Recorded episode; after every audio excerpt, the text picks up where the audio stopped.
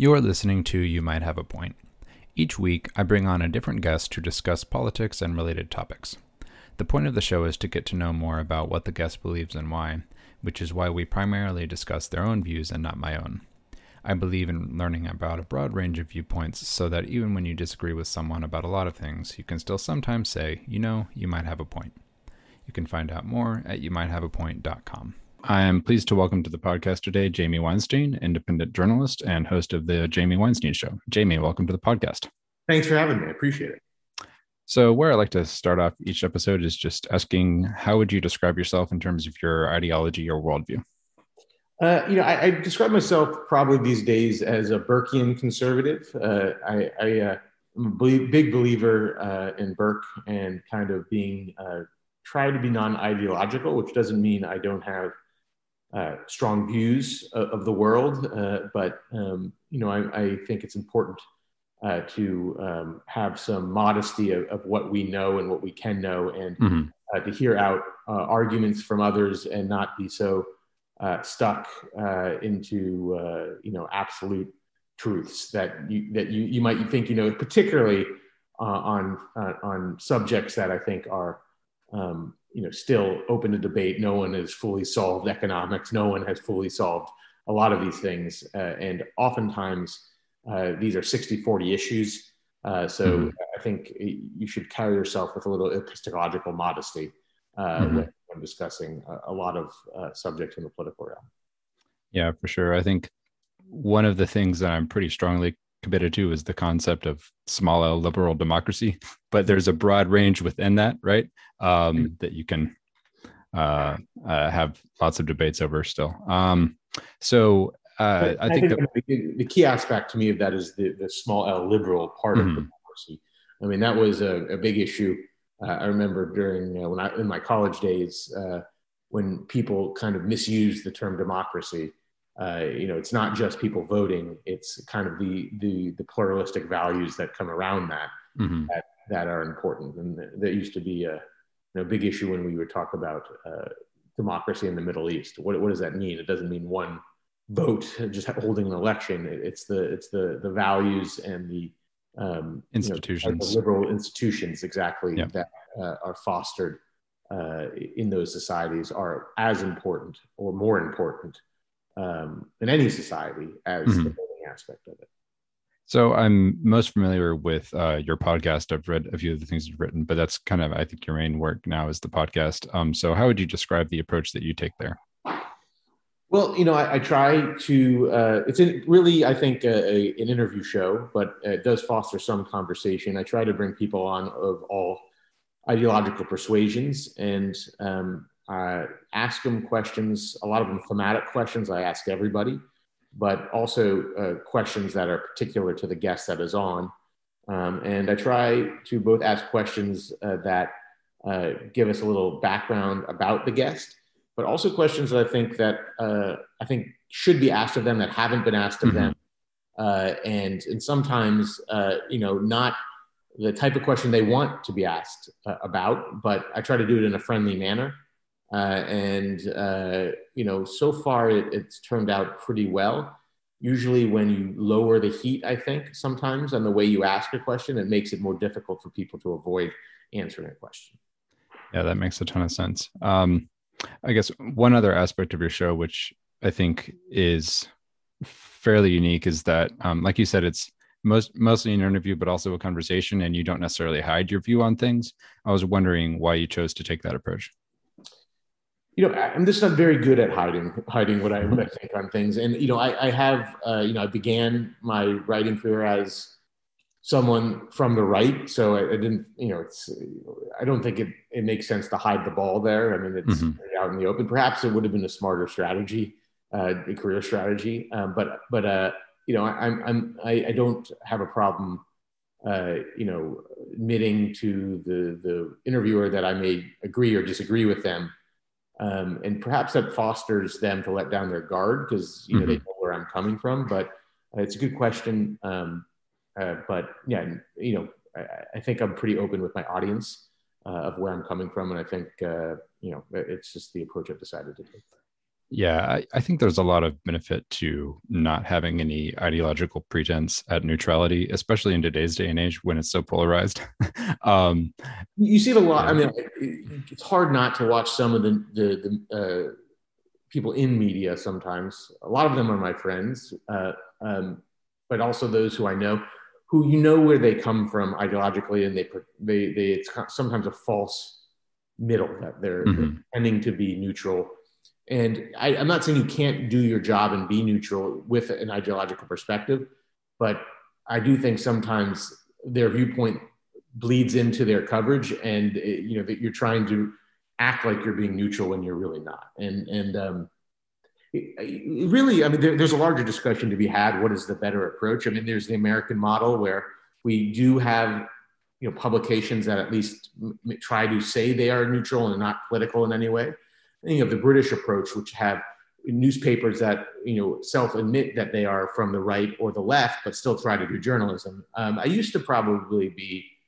more on the British approach, but you know, I don't, I don't have, a, I don't think a strong view of it now. I, I do see benefits uh, to both, but there is something about letting people know where you're coming from and then letting them. Mm-hmm. Yeah, I mean, I think it's interesting. The dispatch has sort of staked out a space of being center right, but they're open about that. Um, whereas uh, other organizations, like you say, don't claim to take a stance on things. I guess my thought would be is that if you're going to try to claim to be neutral, you need to explicitly hire from all sides because otherwise you're probably going to end up taking one side or the other, whether you realize it or not. Yeah, I, I do think that there's uh, unintended, uh, it's not intentional oftentimes, it's just. Mm-hmm uh, kind of biases that are, are, you know, that exist because perhaps the only people you hire come. And if you listen, people listening want to listen to a podcast I do with Ben Smith, my first one, not the, the second interview, mm-hmm. where, where I discussed this with him. You know, there is a, kind of a groupthink that occurs when you hire all you know people with the same backgrounds. They may be diverse in other ways, but if they're all mm-hmm. coming from the Ivy League or they're all coming from the Northeast, you perhaps you uh, you know, or maybe they're all atheists or they're all non-religious in a certain way. Uh, it's not an intentional bias, but there is a bias because you just don't know anybody who thinks a certain way, and therefore you don't think of questions that that you might ask if you had people around you that were were uh, kind of, uh, of, of different different views, maybe more religious or something along those lines. Mm-hmm. Yeah, uh, one other aspect of this is distinguishing between reporting, opinion, and analysis. I guess there, those are like what I think of as the three sort of categories. Um, and sometimes it's hard to tell which is which, right? Um, uh, do you think that the media does a good job today of saying this is a reporter or this is an opinion host or this is an analyst? Um, uh, do you think they need to do a better job of that or?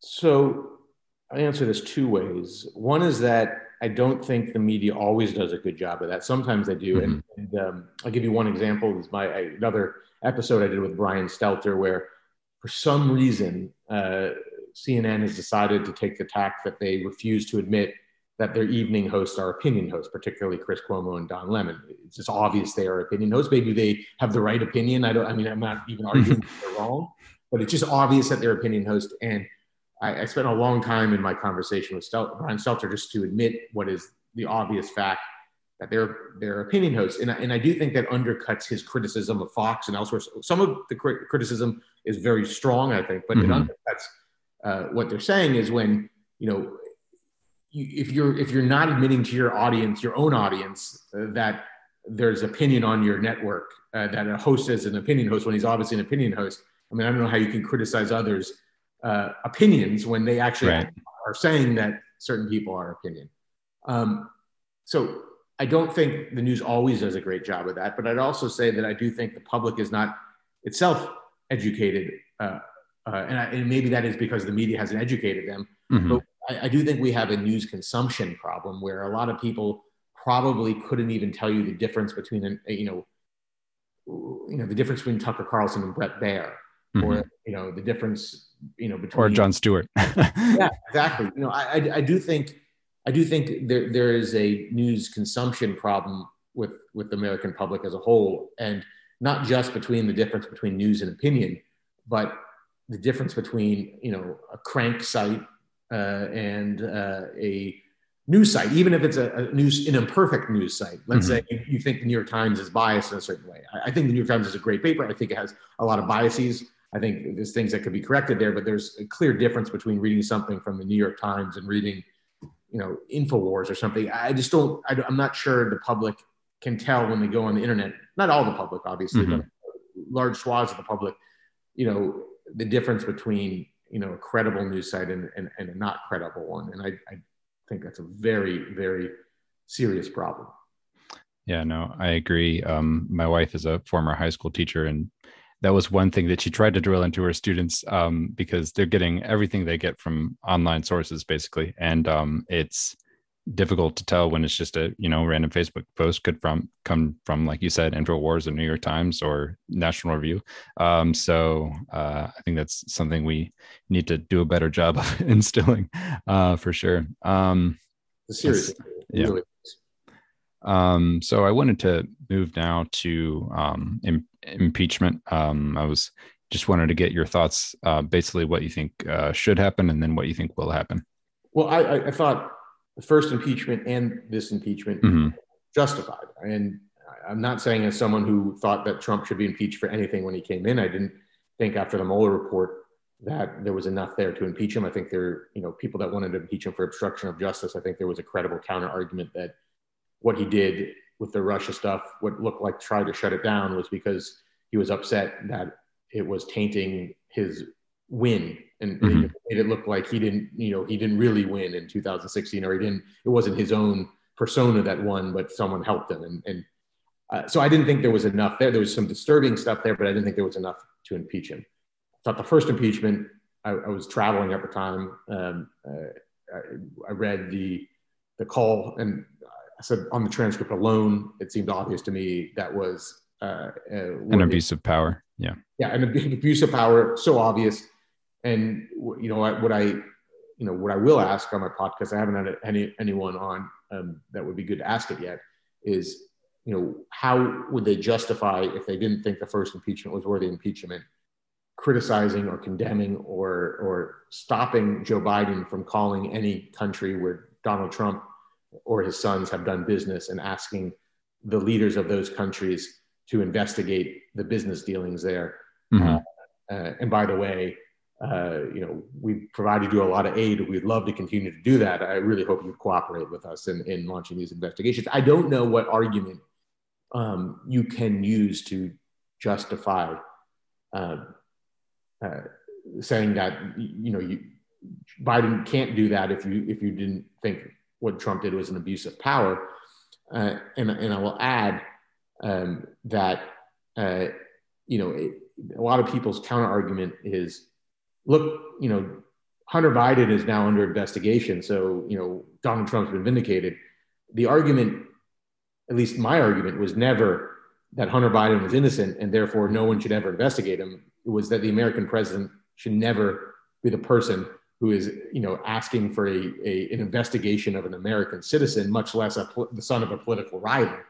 It's the Department of Justice's job to, to do that. If they want to launch an investigation, fine. The president shouldn't be calling world leaders and asking them to investigate any American citizen, again, much less a, um, a political rival. Now, taking to this impeachment, you know, if this is not impeachable, I don't know what is. I'm not a constitutional uh, law expert. I don't have a law degree, but I, you know, have read enough arguments to be able to determine what I think is, is, is the better argument. It seems very clear to me that the better argument is that you can impeach in a president. And certainly he was impeached while he was president, right. but you can impeach a president even after uh, you know, he left office, and certainly you can hold a trial uh, afterwards. I think that's clearly to me the better argument. Um, I think that he should be convicted. I think he should then be barred from ever serving again.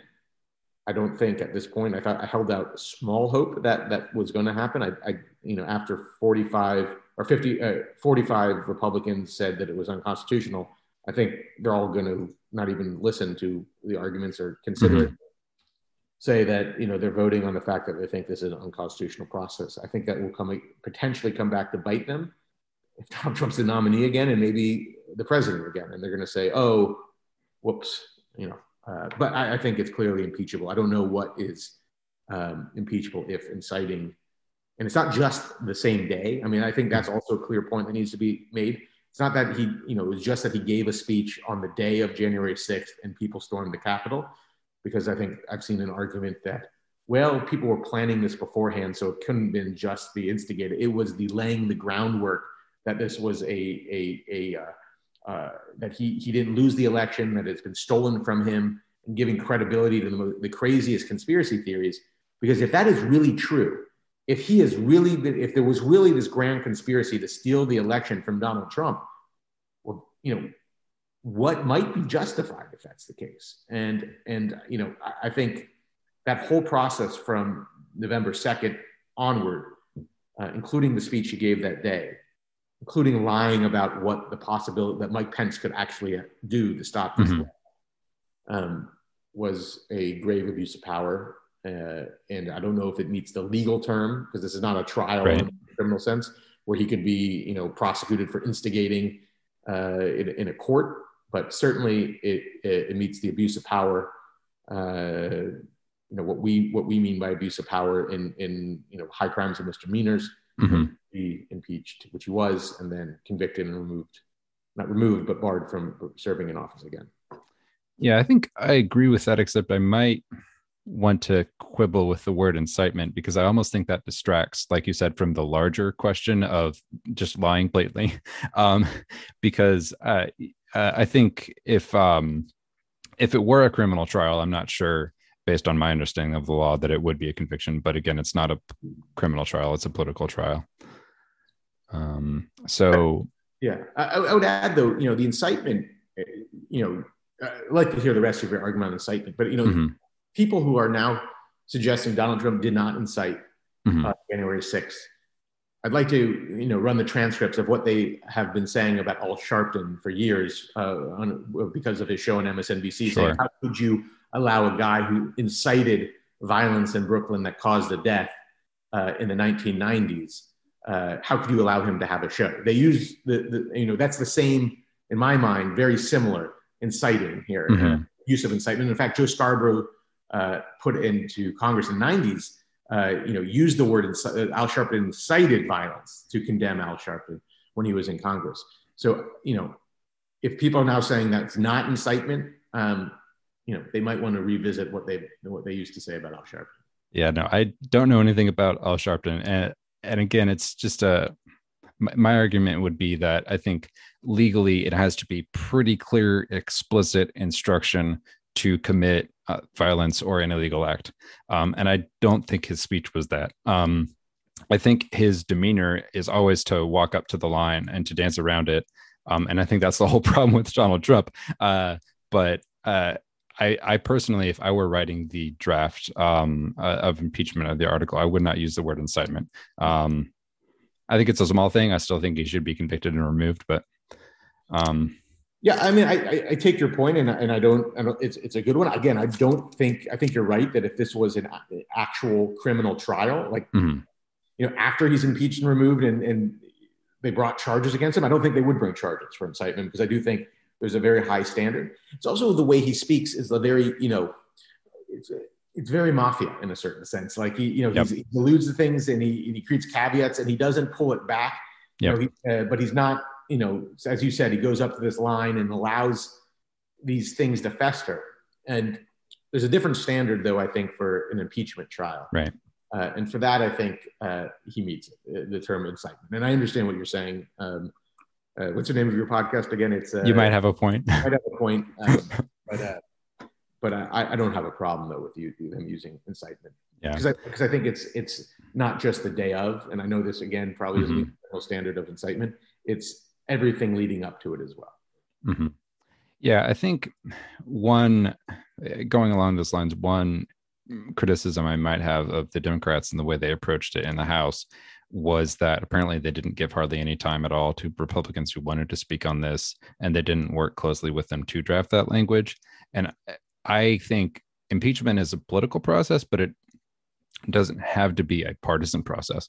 And if it's a partisan process, you're almost guaranteeing that he won't be removed. So that's just one thing I one additional thing I would say about that. Yeah, I, I don't disagree with that.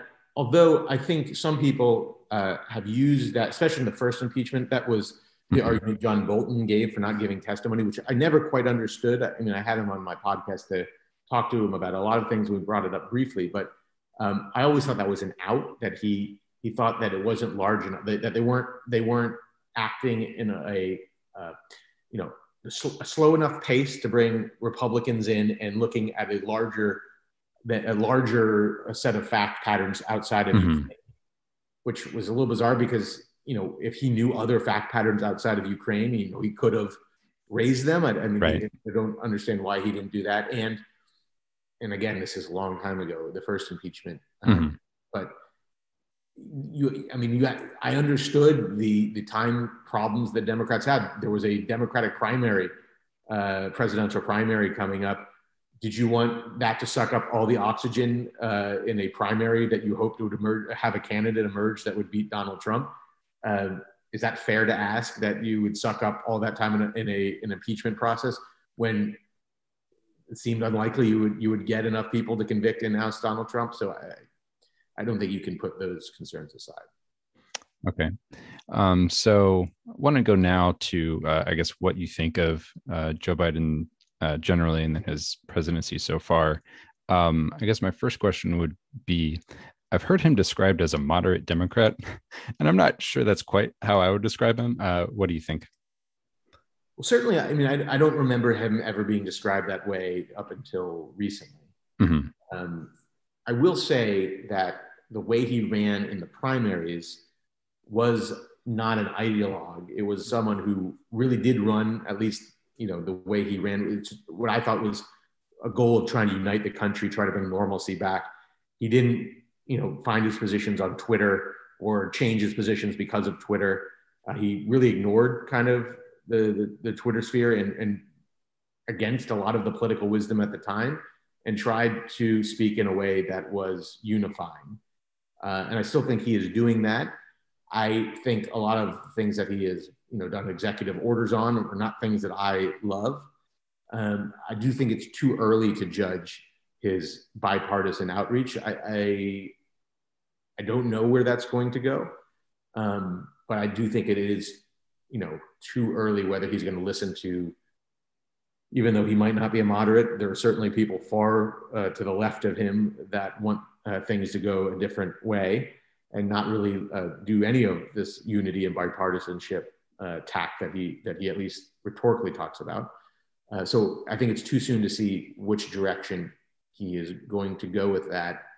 Um, I suspect I'm going to disagree with him on a lot of different things. For instance, I think, uh, you know, I think the Trump administration's Iran policy was genuine, generally right if Joe Biden just jumps back into the Iran deal, I think that would be a mistake. It actually seems that he is so far not jumping back into the Iran deal, that there might be some conditions.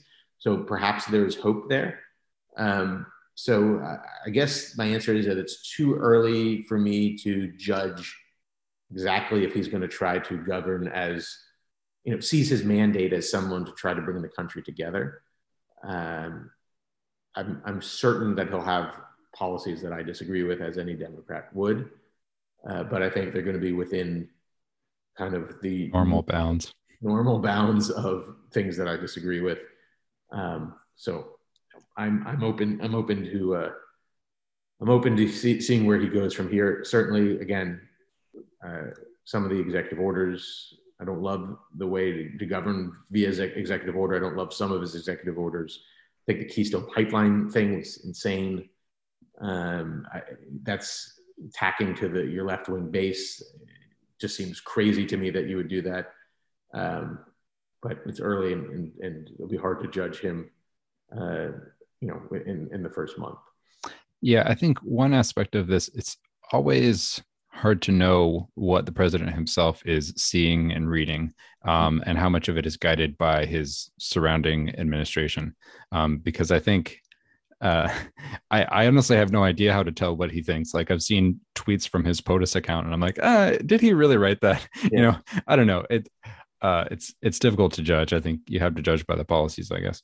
No, I, I, I totally agree with that, and in fact, uh, you know, I haven't written much in in, in a while, um, but I, I, was thinking of writing an op-ed that uh, he should appoint a, a, a, a unity czar, but really a really, you I'm using that as a larger term. Uh, uh, he should have someone who's a conservative, maybe a never Trump conservative, someone of good faith that you know, uh, you know, wasn't radically against him, just in the room to give him what maybe the counter argument is in case he's not getting it, or or what he might, you know, what type of policy maybe you're able to bring in some Republicans without alienating too much of your base, or doing small things that that might um, help bring unity without turning off other parts of the liberal base. I mean, you know, I didn't look too closely into it. He did something with opioids where he stopped some program. That's become a very big issue, obviously, on the right.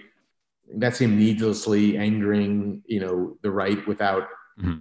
I, I mean, I have to look closer at it, but it seems like something that's an issue that a lot of conservatives, uh, Tucker Carlson, for instance, he always, you know, it's an issue that he's really he thinks is very important. Uh, you know, there's an issue where you might be able to uh, uh, do something that would bring in some support from the right without alienating other constituencies. So I think it would be good to have somebody, uh, you know, in the room or occasionally there just to give him a rundown of, you know, you know, a counter argument. Mm-hmm. Uh, uh, you know, not necessarily advocating for it, just to give him, you know, this is what the counter argument is if you want to consider it, or this is something you might do that I don't think would alienate the left of your the left of the party, but I think conservatives would give you credit for, or good faith conservatives would give you. Right. I think that would be helpful. No, I, I absolutely agree. I guess my criticism of the left broadly is that they too infrequently take conservative arguments seriously. And a lot of times, I think, you know, studies have shown that um, a conservative is more likely to be able to accurately represent the liberal position than vice versa. Um, and that was one of my main criticisms of Obama um, was that he sort of had this veneer of paying respect to conservative arguments, but not ever really taking them seriously. Well, I hope that's too, right? Because you know, I, I, it's been too long, but it hasn't hasn't been forever since I was mm-hmm. in college, and college is full of mainly liberals, and you rarely have conservatives. But those conservatives who are especially politically engaged hear liberal arguments all the time, so they have a a very good idea of what the liberal argument is, whereas you know most college professors and students probably rarely hear a cogent and strong conservative case. Um, and so it makes sense that a, a liberal probably would be less likely able to formulate a strong conservative, the strong conservative argument, whereas vice versa is not, not necessarily the case. Yeah. Um, so I guess I wanted to get your take on uh, specifically this COVID relief package. As you said, I think it's too early to judge, but this is kind of a big, um, at least for people who are politically attuned um, to the to the news. It's a big test, I think, of whether Biden is willing, how much he's willing to work with Republicans. Um, so far, it looks like Democrats are moving forward with the reconciliation process where they would not need um, any Republican votes. Um, but at the same time, you know, Biden has met at least once, I think, with um, these 10 Republicans who are proposing a counteroffer. Um, how do you think that's going to play out? Well, it seems like he's dropping the minimum wage part of it, which was, mm-hmm. you know, opposition to by uh, Republicans and Joe Manchin, which may be, mo- be more important. If you don't have Joe Manchin on board, you really can't do much. Um, it seems like you should be able to get a Republican on this, at least one. So mm-hmm. I, I, think it's worth, uh, you know, trying to do that. I think it would be good for the country. Uh, I don't, if he, if he, my, my sense is that they're going to get a bill passed and he hopes to get some Republicans on board, but you know, he's not, he's not, not going to try to get this through reconciliation if he doesn't get Republicans on board. You know, the areas of compromise seem to be like, one is, you know, no longer the, the, the, uh, the minimum wage. The other one just seems obvious to me is the, the these checks that you can narrow who gets them, right. uh, and I think they're they're doing that. Um, it's still going to be more than the Republicans proposed. I don't know if it will be the 1.9 trillion that Joe Biden is proposing. If you can get, you know, maybe you meet in the middle and you get a few Republicans on board. I, you know, I, I really don't know. Because uh, I'm not really reporting anymore these days. Uh, you know what what the likelihood of of that is, um, but it seems to me that you know getting rid of the minimum wage, narrowing who gets the checks. Um, is is uh, pretty you should be pretty close to something once you do that yeah i think that makes sense um, i'm wondering how it will affect um, things moving forward in this congress because if you do see some bipartisanship it uh, makes presumably makes senators more willing to do bipartisan things in the future. Whereas if you don't at all, then it I think will sour um, the relationships early on, which you know just as an American who wants to see Congress function would be really disappointing. Yeah, and and and I think it would be a mistake not to really try. Um, and I know the counter argument from Democrats is that this is you know this is a road to failure. You're, you're just not going to get anything done. I do think that there, you know, Mitt Romney, I think, is genuinely would love to to see if he could come to a deal with the Democrats, uh, and I think there's others that that would, both on COVID relief. I think I, I, think that beyond COVID relief, there's a lot of topics where bipartisanship is possible. You know, the next big thing apparently is transportation uh, and infrastructure. I think there's a lot of Republicans who could could come to some sort of agreement on infrastructure.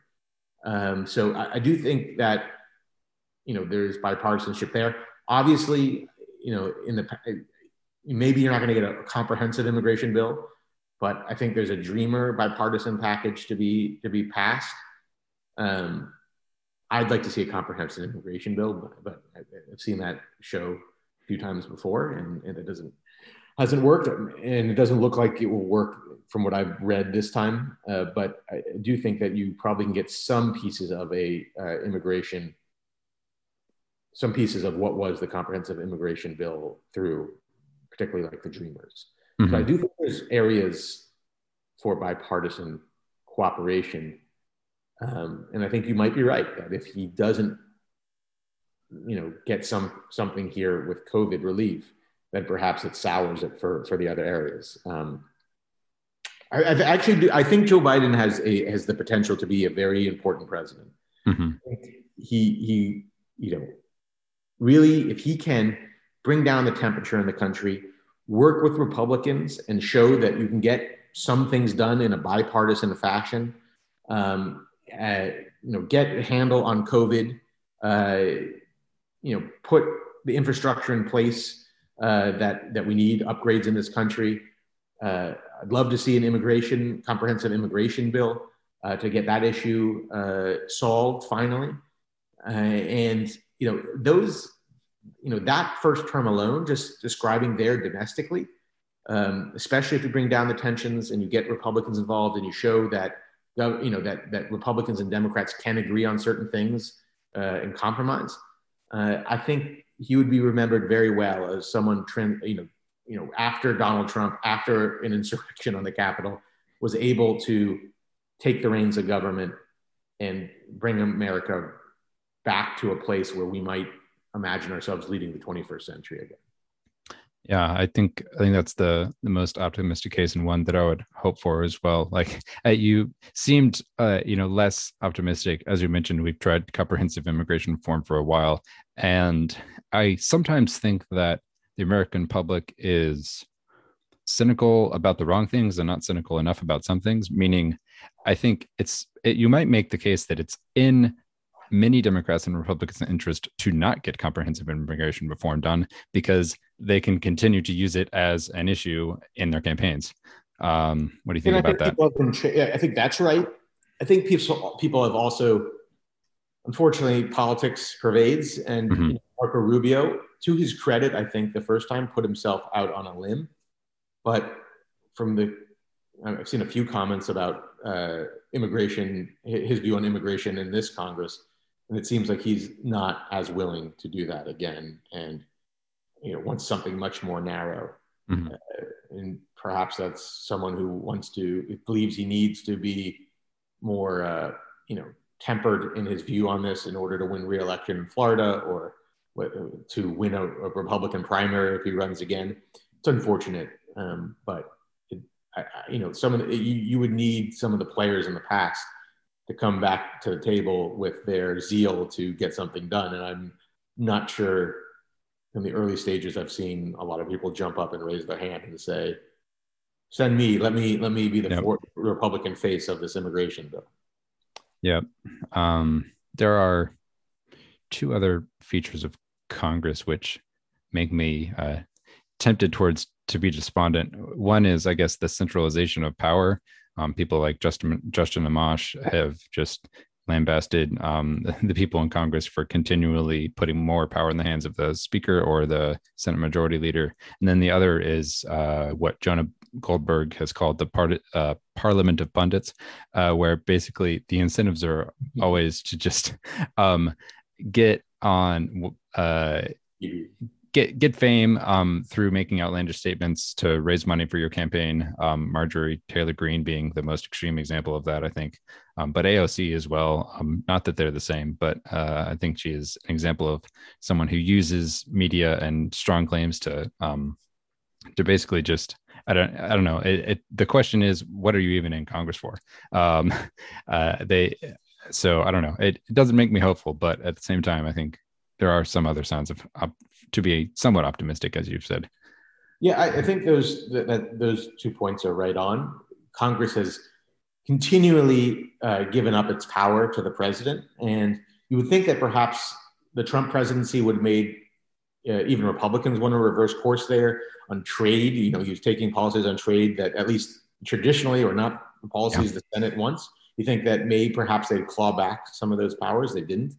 Uh, but I just think Congress doesn't want responsibility, so they, you know, prefer to criticize a president for making mistakes than take that take you know power back and then you know be be be themselves responsible for certain policies. I think it's a terrible a terrible problem, but I don't see a solution to that.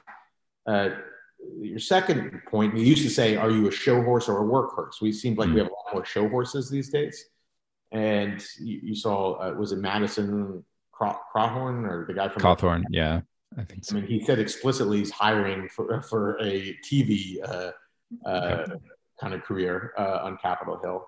Yeah, Hi, you're referring to the fact that he hired all communication staff and no policy staff, or even even constituent service staff. Um, yeah, yeah, it's it's a shame. I mean, obviously Matt Gaetz is a prominent example of that.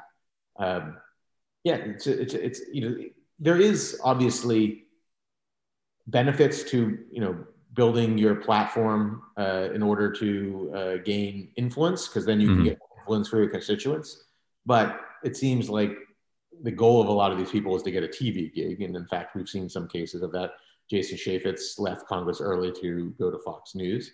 Um, so it, it, the incentives, it's both in the media and in politics, are very bad right now.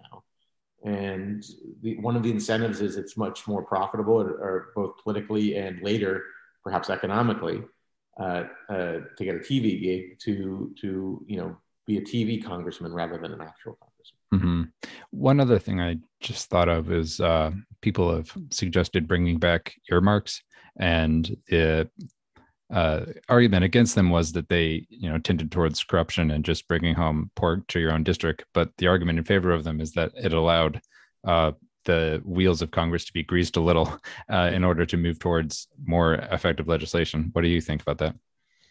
Yeah, you know, I don't have a. I think it, it's you laid out the positions pretty well. It's mm-hmm.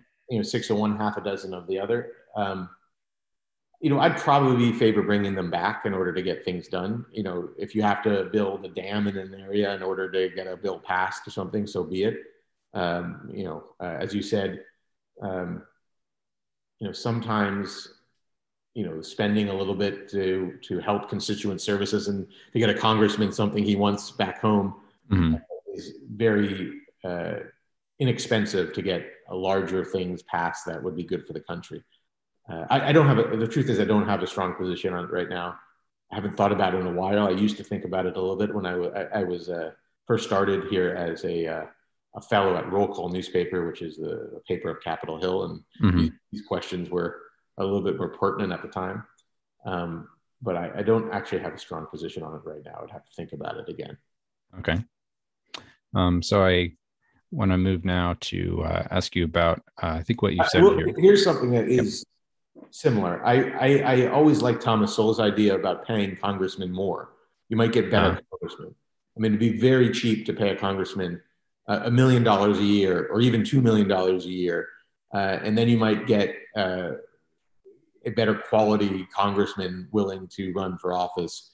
Um, you know, uh, I always thought that was not, not, that what they make is so little, but if you're if you're, mm-hmm. if you're having to maintain two homes, which a lot of them have to, because you have your home in the district and home in DC, um, and if someone can make more money going into private industry or something, perhaps they do that instead of going into Congress. But if you can make it a pretty lucrative, you know, you make a lot of money becoming a congressman, perhaps you'll you'll draw a better class of congressmen.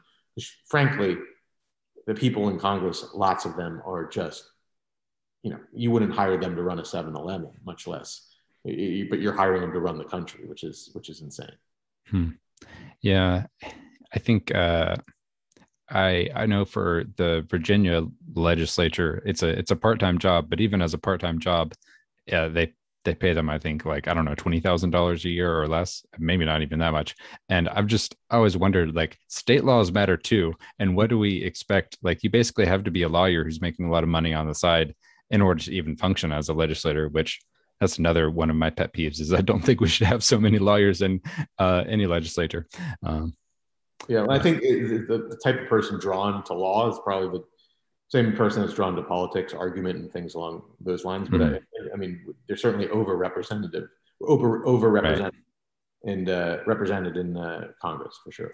Yeah, no, I I think you know one way I would I definitely think that you'd it's it's fine to have lawyers, but the overrepresentation makes everything be an argument. And if you treat everything as an argument, then you're not willing to see things as like you know i'm a software engineer. And so i think of more pragmatic solutions to problems as opposed to always winning an argument. Um, but anyway that's just a rant. Um, so i wanted to ask you I, I, think you've said your favorite interview on your podcast so far was with uh, ta-nehisi coates. So um, it, could you explain a little bit about that well you know obviously ta-nehisi uh, coates is uh, you know, a very well-known writer very mm-hmm. controversial mm-hmm. in some circles writer someone who i didn't you know uh, didn't often agree with. Um, but when I actually was preparing for the, his his uh, podcast, I, I, watched more of his videos, and I think I got a better sense of him mm-hmm. uh, than I had before. And I actually quite liked him, and I, and I honestly thought that a lot of he he hadn't given many interviews with people that disagreed with him. I, I don't think I'm not sure it was intentional because he, he, he was very gracious and open to doing a podcast with with me. Um, so perhaps there haven't been many people that asked to do an interview. Mm. But you know, you got. I, I felt that you had a lot of people on the right that, after kind of really looking into most of his writings and listening to a lot of interviews, that mischaracterized him, and then you had people on the left mischaracterize what he was actually trying to say. So, I, you know, I, I think it, it, it was it was you know when you have people that I think they make better podcasts when you have people that disagree yep. and that are actually engaging in good faith. And I think that's what we had uh, going on during that podcast is that uh, I think he was being genuine and, and I was genuinely asking questions, not to win some, you know, political points or something like that, but, you know, challenging him. Mm-hmm. And, and uh, I, I learned from it. And I think, uh, I think he enjoyed it. I know he did because he originally gave a time limit and then I said, you know, we're running up our, on our time. I'll, I'll you know, I'll stop the you know I'll go right to the closing question. He said, no, no, no, let's let's continue. Uh, I, I, think uh, I think we benefit when we have more conversations across uh, ideology with smart people who are acting in good faith, and I think that's just very rare. Uh, and perhaps because the incentives aren't there. I mean, if you have a cable news show and you have someone on who disagrees with you, the, the goal often is to like score points and mm-hmm. get a viral TV moment. Um, you know, and I understand that, but I think there's there for me. Uh, you know, I really enjoyed it because I think uh, I think the audience learned. You know, I, I, I get this a lot sometimes when I have people on that people don't like or disagree with. They they say that they listened to the episode and you know they hated the guy coming in, but now they, they kind of like them. And I, got mm-hmm. that with the Ta-Nehisi one. I've got it with the Tucker Carlson one uh, ones uh, from people that disliked uh, dislike Tucker. Um, but I think Ta-Nehisi Coates is deeper than a lot of people on the right want to give him credit for, and I think he's he's making different points than some on the left uh, want to think want, think that he's making. Mm-hmm. Uh, I really enjoyed it. I, really, I hope one day I'll have another conversation with him, but, but I really enjoyed the conversation. Yeah, no, I uh, I enjoyed listening to it. I think you're absolutely right that those conversations are rare. I think uh, the New York Times wrote a little bit about it, um, and they also said pretty much the same thing.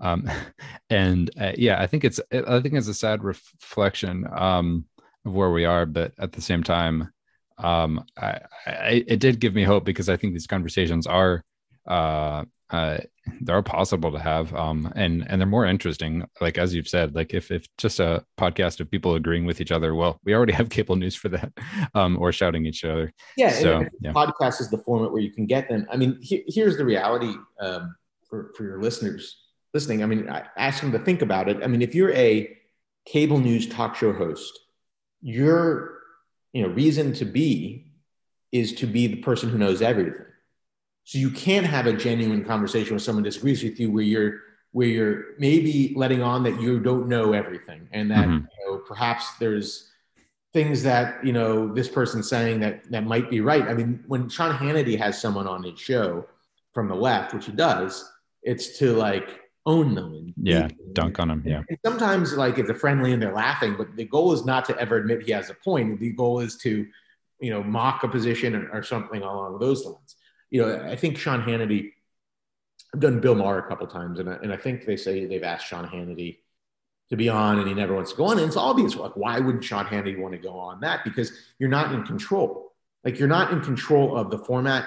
You, you don't have full control of your environment, and you might uh, come up, uh, you know, getting a joke made at your expense, or someone trying to uh, you know turn the tables on you and now you're you know making looking like a fool a little bit.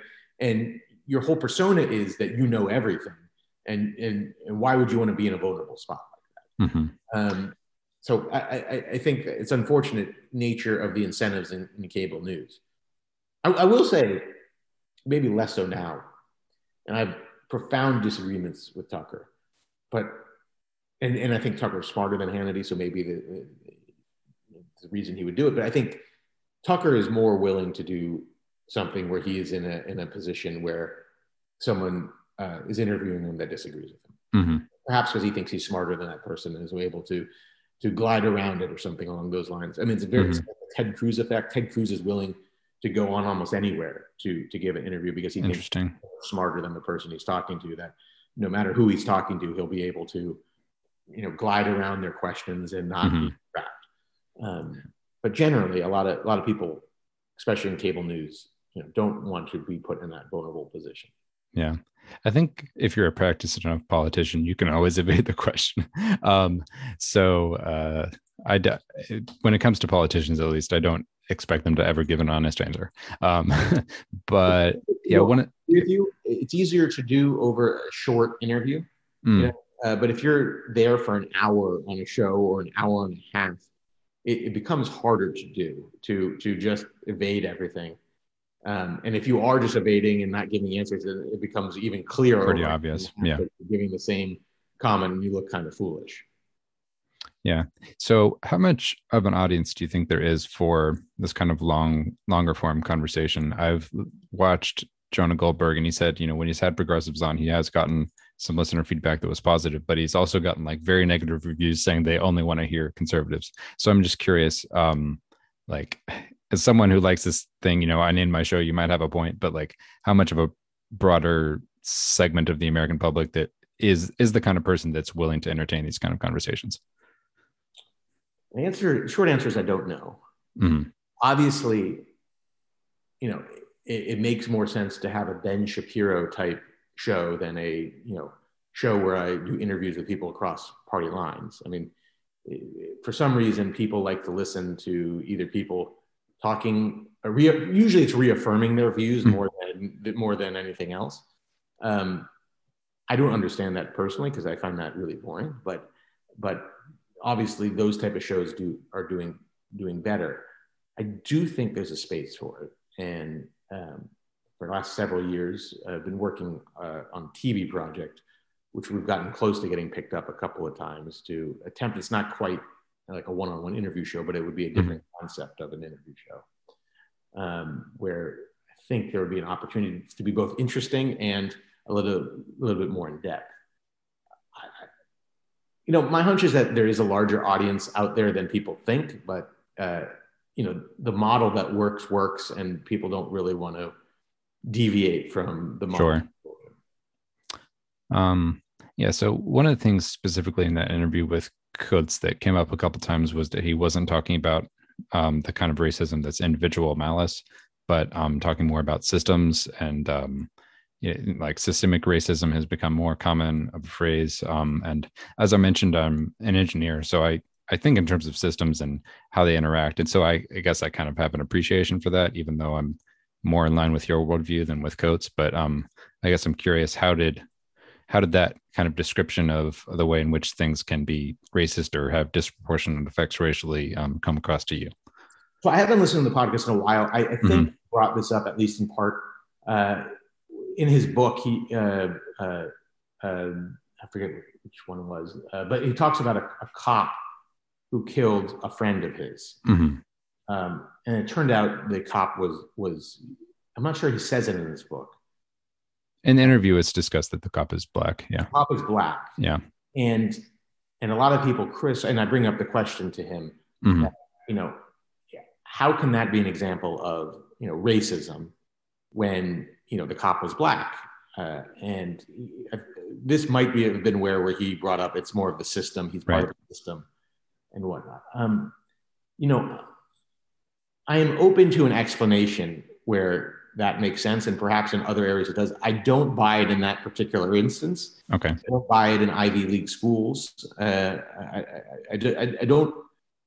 I don't buy it as a as a uh, explanation for all things, and I think it's right. used as explanation for all things. Mm-hmm. Um, I, I do think it's possible in certain spheres in the country, and I have to think about, and probably should have, but I, I would have to think about it more, where it might apply but I certainly don't think it applies when a black cop kills uh, a uh, a a black another black person. I, I just don't mm-hmm. think that can be you know chopped up to well you know that's systematic racism. That even even though that the, you know I, I just right.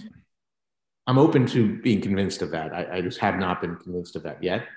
Um, well, I, I think maybe one of the things Coates would say is that it's eh, the act itself is not even necessarily racist, but that it's caught up in a system that um, takes certain approach to policing that is antagonistic, um, or that views certain um, activity as um, as being criminal when it, it, it shouldn't be, and that it, people are more comfortable with that because of its disproportionate effects on African Americans. Uh, you know, like I think that's that's what he would say, and I'm.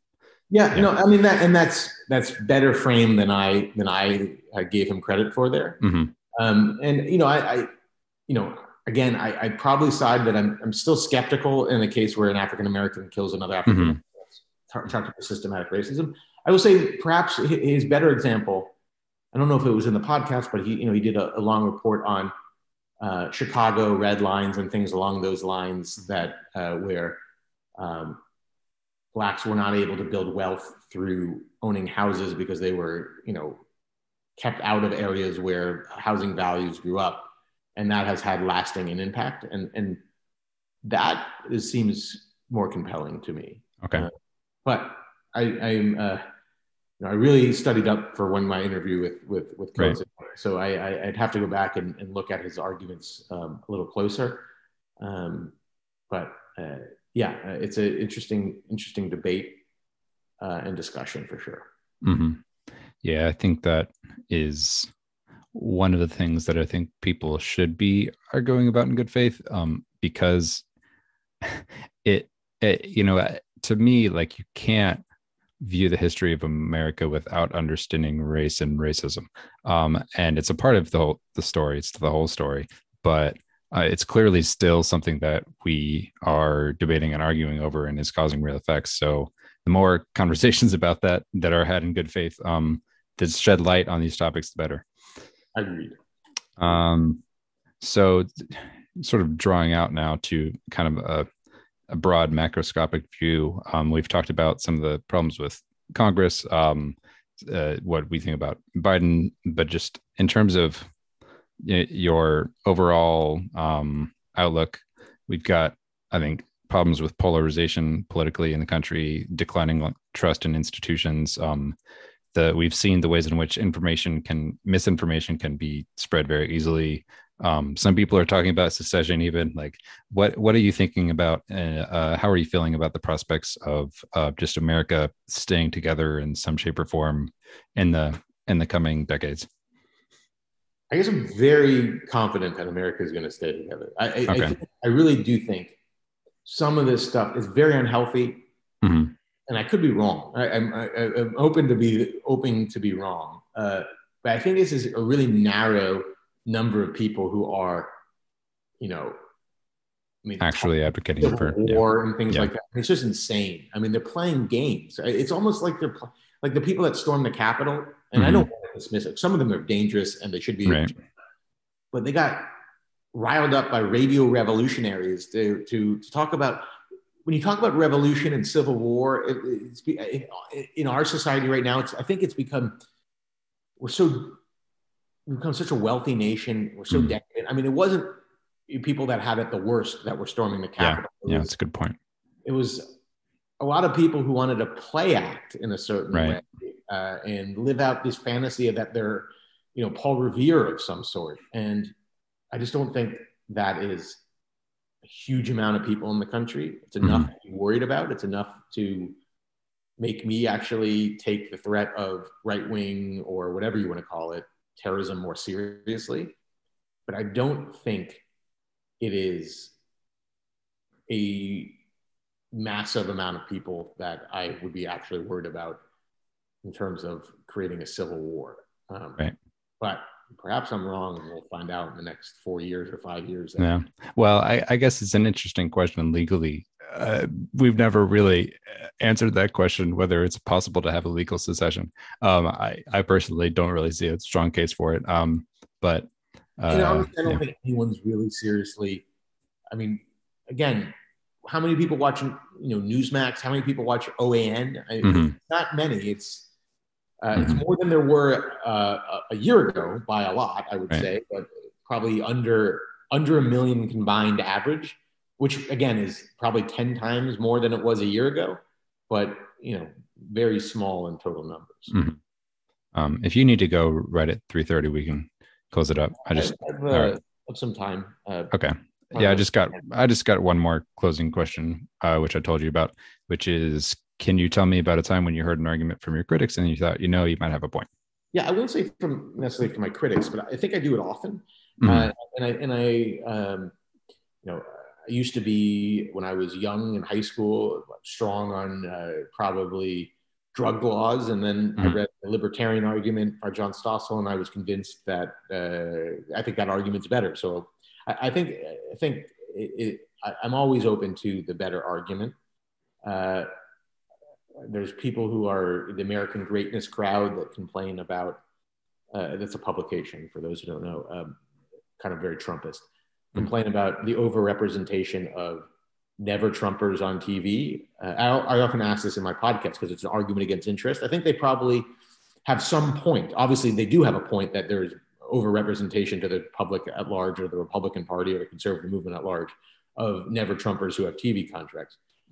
I probably disagree with them that there's a reason for that. Uh, uh, that a lot of the you know hard Trump writers and opinion writers are not necessarily produced the type of quality arguments and work that would get you a column in the New York Times or something mm-hmm. like that. Um, but I mean, the, the, the point about overrepresentation, I think that is you know very true.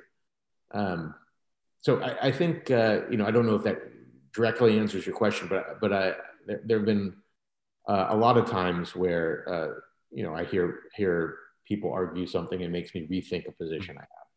Cool. All right. Well, Jamie Weinstein, thank you so much for coming on. You might have a point. Oh well, thank you for having me. I really appreciate it. That's all for today. If you have any feedback, please feel free to reach out. You can find my contact details in the show notes. Please also take a moment to rate and review the podcast on iTunes or wherever you get your podcasts. Thanks for listening and take care.